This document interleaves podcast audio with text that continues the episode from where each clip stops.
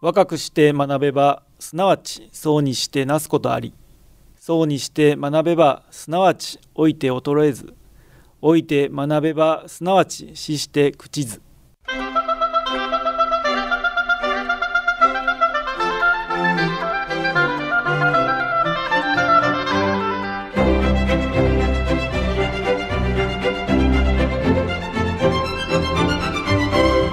兵庫ラジオカレッジ。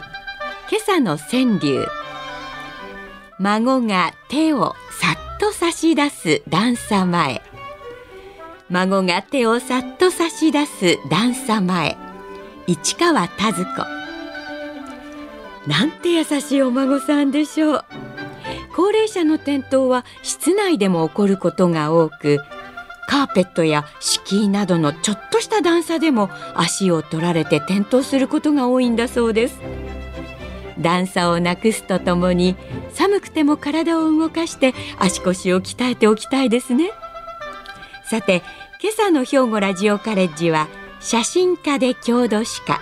姫路城下町ギルド主催羽賀和也さんのご出演で姫路内町物語城下町姫路をお届けします。今朝の講座は自由課題番組です。兵庫ラジオカレッジの学生の皆さんは本科生聴講生障害聴講生の区分にかかわらず講座を聞かれての感想をはがき1枚にまとめ事務局まで提出してください。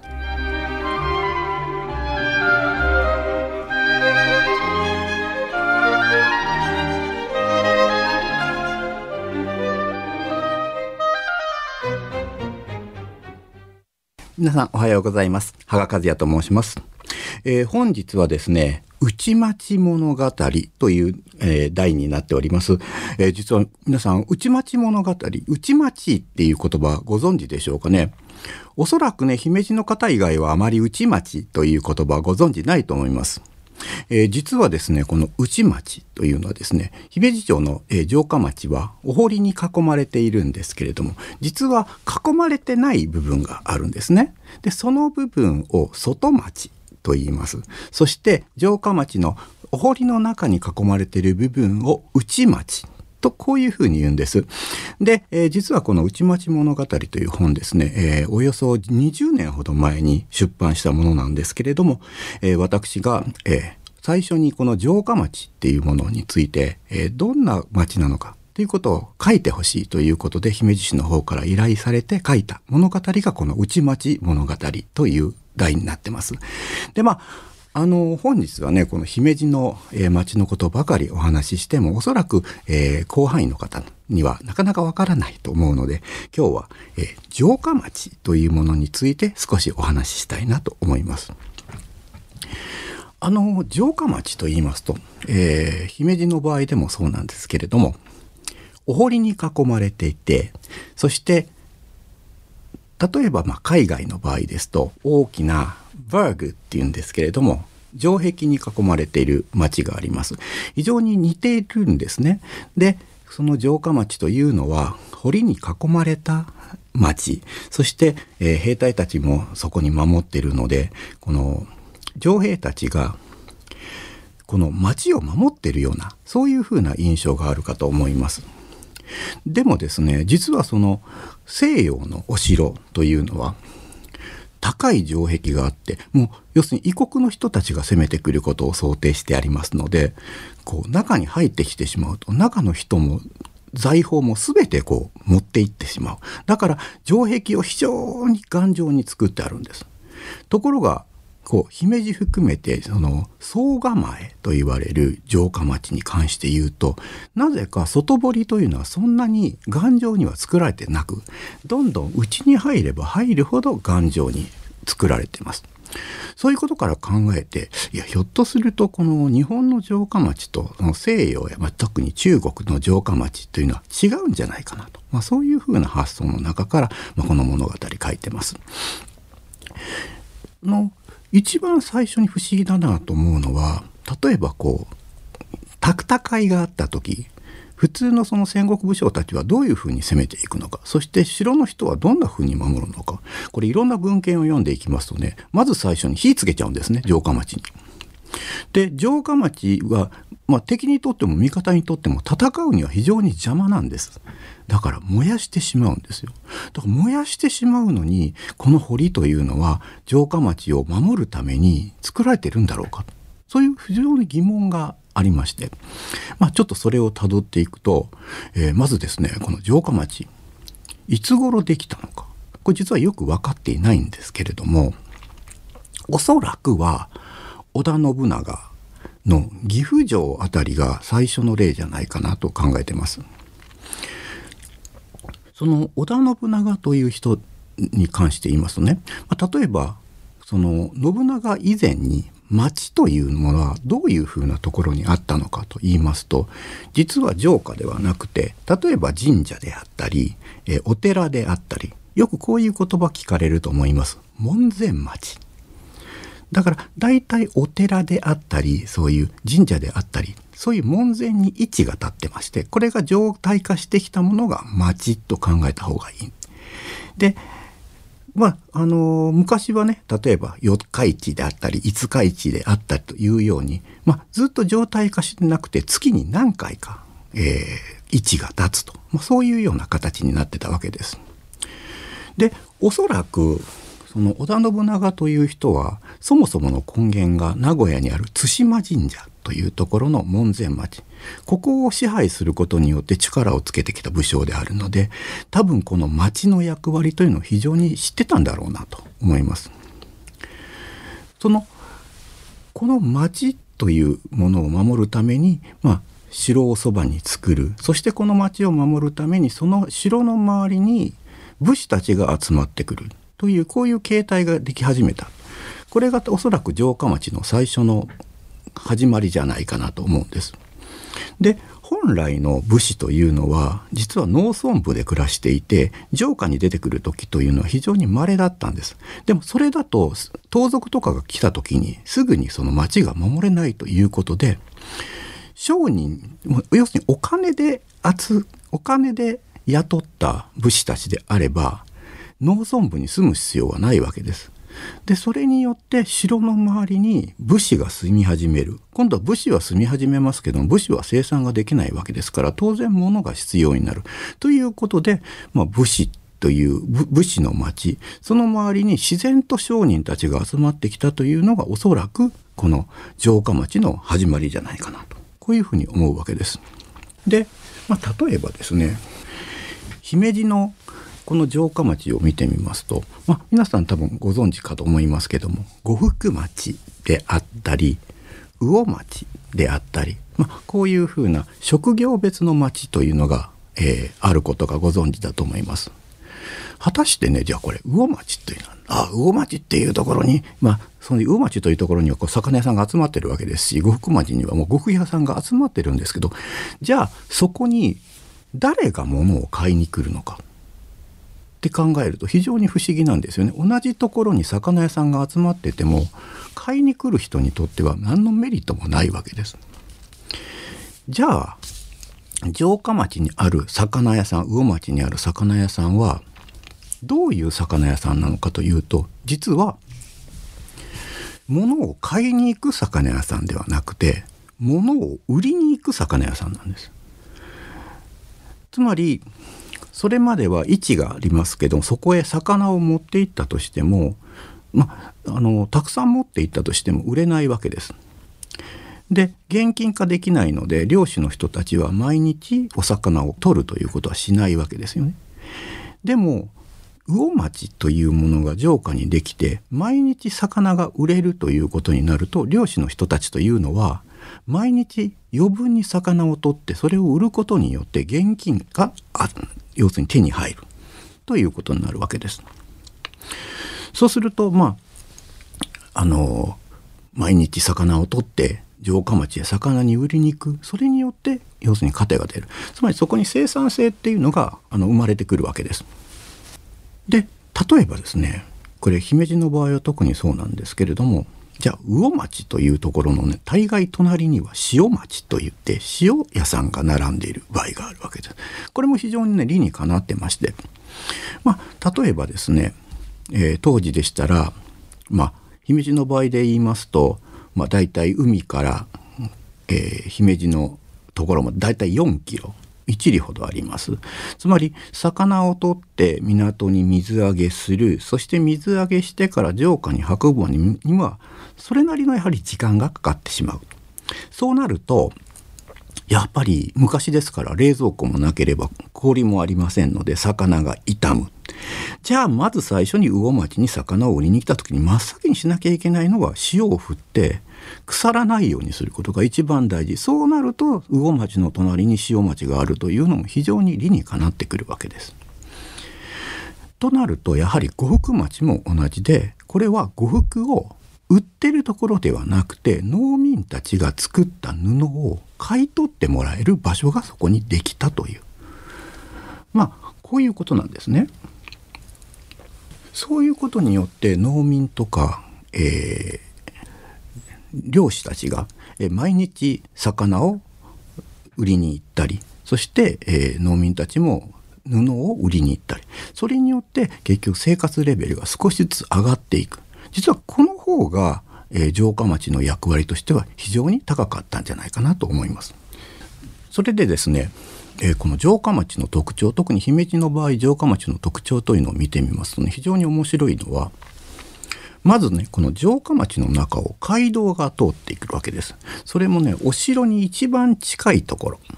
に、えーメインの街街道を通してます。それでちょうどその街道から、えー堀の間がだいたいね30メートルぐらいあるんですけれどもここにまず町を作るそしてその反対側にも町を作るつまりこの街道の両側に町ができるんです。これを両側町と言うんですね。これが非常に城下町の特徴になってます。そしてですね、一つ一つの店はわずか3軒ほど。だから今で言うなら10メートルほどしかないんですね、幅が。で、奥行きは30メートルという、まあ、うなぎの寝床っていうような、そういう街並みが連なっていくわけです。でなぜじゃあこんな風になってるのかよく俗説ではその固定資産税みたいなものがあるんです。致死銀っていうんですけれどもこの致死銀は間口の広さによって取ってたので各お店は間口を狭くしてたというんですけどいやそれはね少し考えてみればわかるんですけどもおかしな話なんです。最初の設計の段階から細長く作ってあるんですね。でこれねなんでかなというふうに考えると、まあ、例えば今ショッピングモールなんかに行くとバーッとこう中に入るとザーッと奥に向かって看板がずらーっと並んで小さなお店がいっぱい並んでる。そうするとやっぱりねお客さんっていうのはたくさんのお店があるな。なかなか賑やかだな。ここで買い物しようかなと。そういう気持ちになる。これがね全く同じように城下町の中でも作られてる。つまり街道を歩いてると細長い店がいっぱい並んでる。そしたらどこにどんなものいろんなものが全てあるぞとそういうふうな仕掛けになってるんですね。でこれをねメインストリートとします。そしてね実はもう一つ今度はね姫路の場合はね外側にもう一本あの脇街道を作ることによって城下町の中に2本の街道が通ることになるんですね。でこのメインの街道はひょっとしたら例えば武士が通ったり例えば軍隊が通ったりまあその後になりますけども、えー大名行列が通ったりします。この大名行列とかが通ってしまうとまあその道は封鎖されてしまいます。そうなると城下に住んでる人はなかなか身動きが取れなくなってしまうので2本の街道が用意されてます。そうすると例えばメインのストリートメインの通りになると例えば武士の方がこう歩いたりそれからまたよその国から来られる方がこう通ったりしますから当然、えーそういう人たちが見て例えばあ豪華この街は豪華だなというふうに見せるような表だった派手なものであったり、えー例えばですねこう通りがかりのところに辻々に、えー姫路の場合は城門が見えるようになってます。そして姫路城の天守というのは実は城下町の中からは見えなくしてあります。というのも、えー城門に入って敵が攻めてきた時に後ろがどこにあるかがすぐ分かってしまうとどこへ攻めに行ったらすぐ分かるということで城下町から実は天守は見えないようにできてるんですね。ところがそういう街道を歩いているとその門のところ城門のところからは天守が見える。そして必ずそこにはこの頑強な城門が見える。そういうことによって例えば街道を通る人たちはああこの姫路の城というのは相当頑丈であるからなかなかすごいぞということも地方地方へ言い伝えてくれる。それによってまあ一つはあのもう姫路城を攻めるのを諦めようと、まあ、そういう情報を流すような効果もある。それからまああそこは繁盛してるなということもある。例えばまああのデパートなんかに行きますとね1階はだいたいこう化粧品売り場であったり高価なものを売ってるようなところが並んでる、まあ、それと同じように表側の街道には高価なものを売る店を並べる。そしてえ、脇街道となりますとね今度は生活用品であったり、えー、日常のものを売る店を並べる、まあ、それによってこう街道を使い分ける。というようなあの街道の使い方をどうもしているようです。まあ、ちょうどねだからで今で言うならデパートであったりショッピングモールの1階と2階の使い分けであったり、まあ、そんな風な形にも見えてくるんです。まあ、こうしたね城下町よく考えていくとまあ最初に言ったようにまああのお城のマニアの皆さんは城下町というのはお城というのは敵が敵が攻めてきた時にそれを守る一つの役割を持っているそして城下に住んでいる人たちというのも、えー、侍たちに守ってもらえるんだというふうな考え方がどうもあるようなんですけども実は違ってこの城というものそのものが産業とか経済とかっていう方を優先して考えていった方がちょっと分かりやすいんではないかなとこんなふうに思うんですね。でまあちょっと、えー、先にも言いましたけど織田信長という人が、えー、作りつけていった思考の中に楽一楽座というような考え方があります。この楽一楽座というのもねちょっと考えてみると非常に不思議でまあその城内で位置を開くのもまああのただでやりますよ、まあ、こういうふうなものが楽一楽座なんです。でも考えてみると商人にとってはその楽一楽座というのは非常にありがたい話なんですけどじゃあ例えば上司織田信長にとって何のメリットがあるんだと。まあ皆さんよくおっしゃるのは産業が活性化するじゃないかとおっしゃいますけども税金が取れなければ産業は活性化しても何の得にもならないわけです。そこに何かその上司が得になる仕掛けがないとおかしいんですね。でその辺をこう鑑みると、まあ、例えば織田信長という人は尾張の国からやってきまして美濃を平頓して美濃の国にやってきます。ところがこの美濃という国も広いわけでどこにどんな人たちがどんな要するに製品を作ってるのかがさっぱりわからないわけです。まあ、尾張でしたら生まれた時から知ってますからどこのの製品がいいとかどこでどんなものを作ってるかが分かるんですけどもなかなか美濃に来ると分からない。そしてさらに美濃から今度近江の国へ変わっていって安土城に来た時も分からないと。そうした時に一体その国の持ってる磁力ですねどんな商品を作ってるのか。例えば当時は町ではなくていろんな村で例えば陶器有名なんだったら尾張の瀬戸っていうところは陶器の有名なところです。じゃあ例えば岐阜に行きますと関という刃物を扱っている町がありますけどここは有名ですけど他にももっと商品化できるものが商品として売れるものがあるんじゃないかと考えた時にいちいち信長自身とか家臣が各その地方を回ってそれをこう見て回るというのは非常に手間がかかるわけです。そうするとですねここで楽一楽座要するに誰でも位置を足していいよという触れを出したとします。そうするとおそらく国中からそういういろんな商工業者が集まってきてそこで商品を見本市が開かれるということなんです。つまり楽一楽座の一つの大きな目的というのは見本市を開くことなんですね。でそれによってこの国の中でどのような商品どのような商品があるかを城下で見ることができる。そしてこの城下に集まった製品を例えば仮に織田信長という人は非常に目利きでありましたのでこれを見ていく。そうすることによって自分の国の中で売れる商品というのを見ることができるわけです。そしてこの売る売れる商品を作ってる商人を城下に住まわすことによって城下でそれを生産させる。そしてその生産物を買い取ってよその国で売るという仕組みができればここに初めて織田信長自身が儲かるという仕組みが出てくるわけです。つまり楽一楽座の本当の意味というのはおそらくその位置だけではなくてどのような商品がその国にあるか。これを要するにまず見極めるということがこの楽一楽座の大きな目的だったんじゃないかなと私は考えているんですね。つまり城というのが、まあ、織田信長以前は確かに山の上にあってこの敵が攻めてくる時にまああの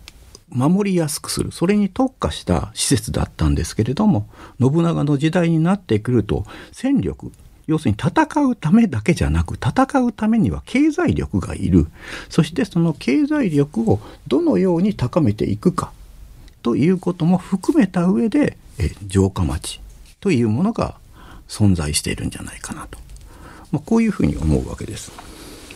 でまあ例えば姫路の町の中にはね、まあ、例えばいろんなユニークな町があるんですけれども、まあ、さっきあの通りの両サイドに両側にこう町がある両側町と言いましたけど中には例えば片方が堀だったということによって片方側にしかない町があるんですね。町が要するに片方道の片側にしか町がないっていうケースもあるんです。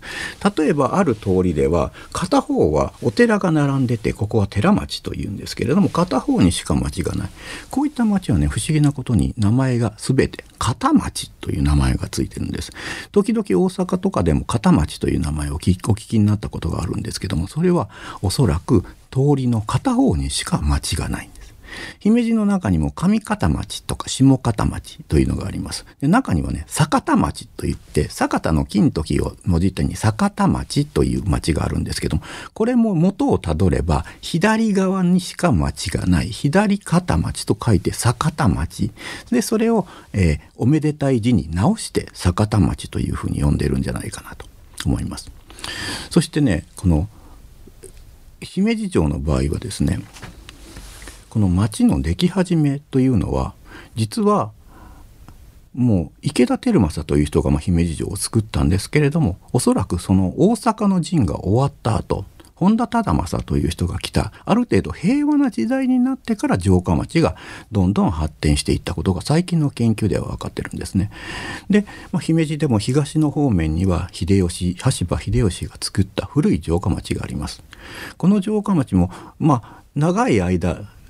おそらく秀吉時代の城下のの様相は保ってないんですけれどもやっぱりその通りに沿って町があるというのはこの時代からおそらく変わってないんではないかなと思います。ただまあ今姫路の場合は戦災で燃えてしまったのでその城下町の名残は残っていないんですけれどもまあ金沢であったりそういう古い町並みが残っている城下に行って、えー、漆喰で綺麗なこういう家ができ始めたのも、まあ、これはおそらくその平和な時代大阪夏の陣が終わった後じゃないかなというふうに考えてるんですね。ちょっとだからその辺、えー、こう皆様もこの城下町っていうのをもう一回違う見方でこう見ていただいて一つはやっぱり防御ということをどのようにこの城下町は考えているのかということ。それともう一つ城という概念を外してこの時代に経済産業をどのように伸ばしていって人々をどのように豊かにするかという一つの産業基地としての城下町というこの2つの見方をえー、頭の中で考えていただくと、まあ、今後城下町というところに、えー、遊びに行っていただきたいただいた時に、えー、物の見方が変わってくるんじゃないかなと、まあ、そのように思います今朝は写真家で郷土史家羽賀和也さんに姫路内町物語城下町姫路と題してお話をしていただきました。お話を聞きながら最後まで新たな発見と驚きの連続でした。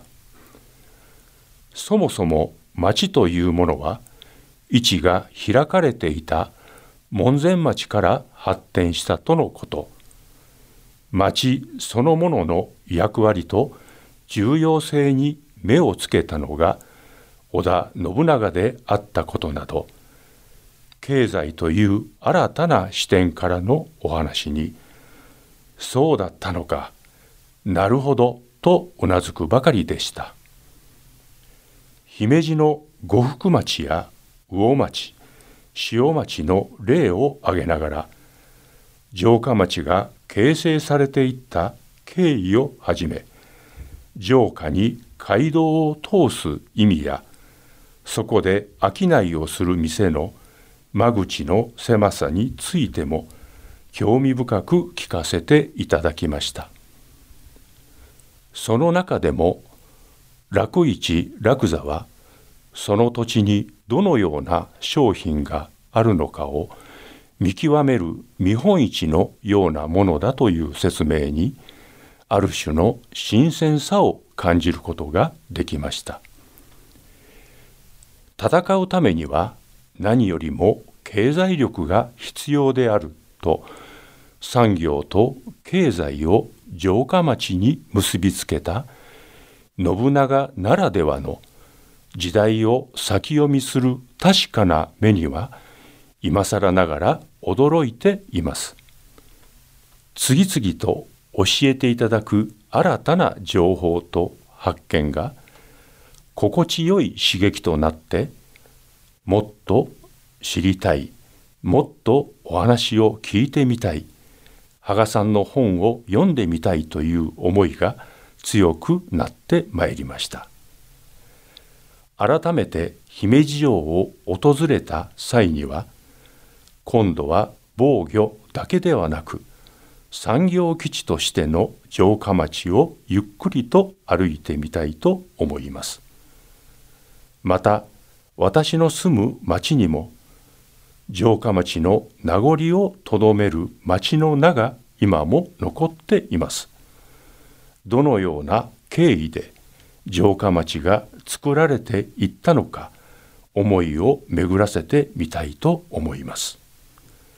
それでは今朝はこれで失礼します。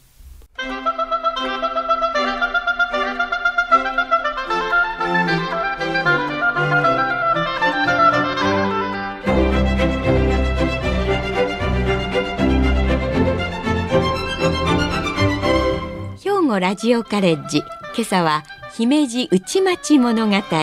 城下町姫路を兵庫ラジオカレッジの北井清学科主任の案内でお届けしました。来週は公益社団法人兵庫県看護協会会長成田康子さんで新型コロナウイルス後のフレイル対策を予定しています。ところで兵庫ラジオカレッジでは令和4年度の学生募集を2月1日火曜日から行います。興味のある方には番組表や入学案内などの資料をお送りします。平日月曜日から金曜日に兵庫ラジオカレッジ事務局電話079-424-3343 079 4243までお問い合わせくださいこの番組は兵庫県生きがい創造協会の提供公益財団法人井植記念会の協賛でお送りしました。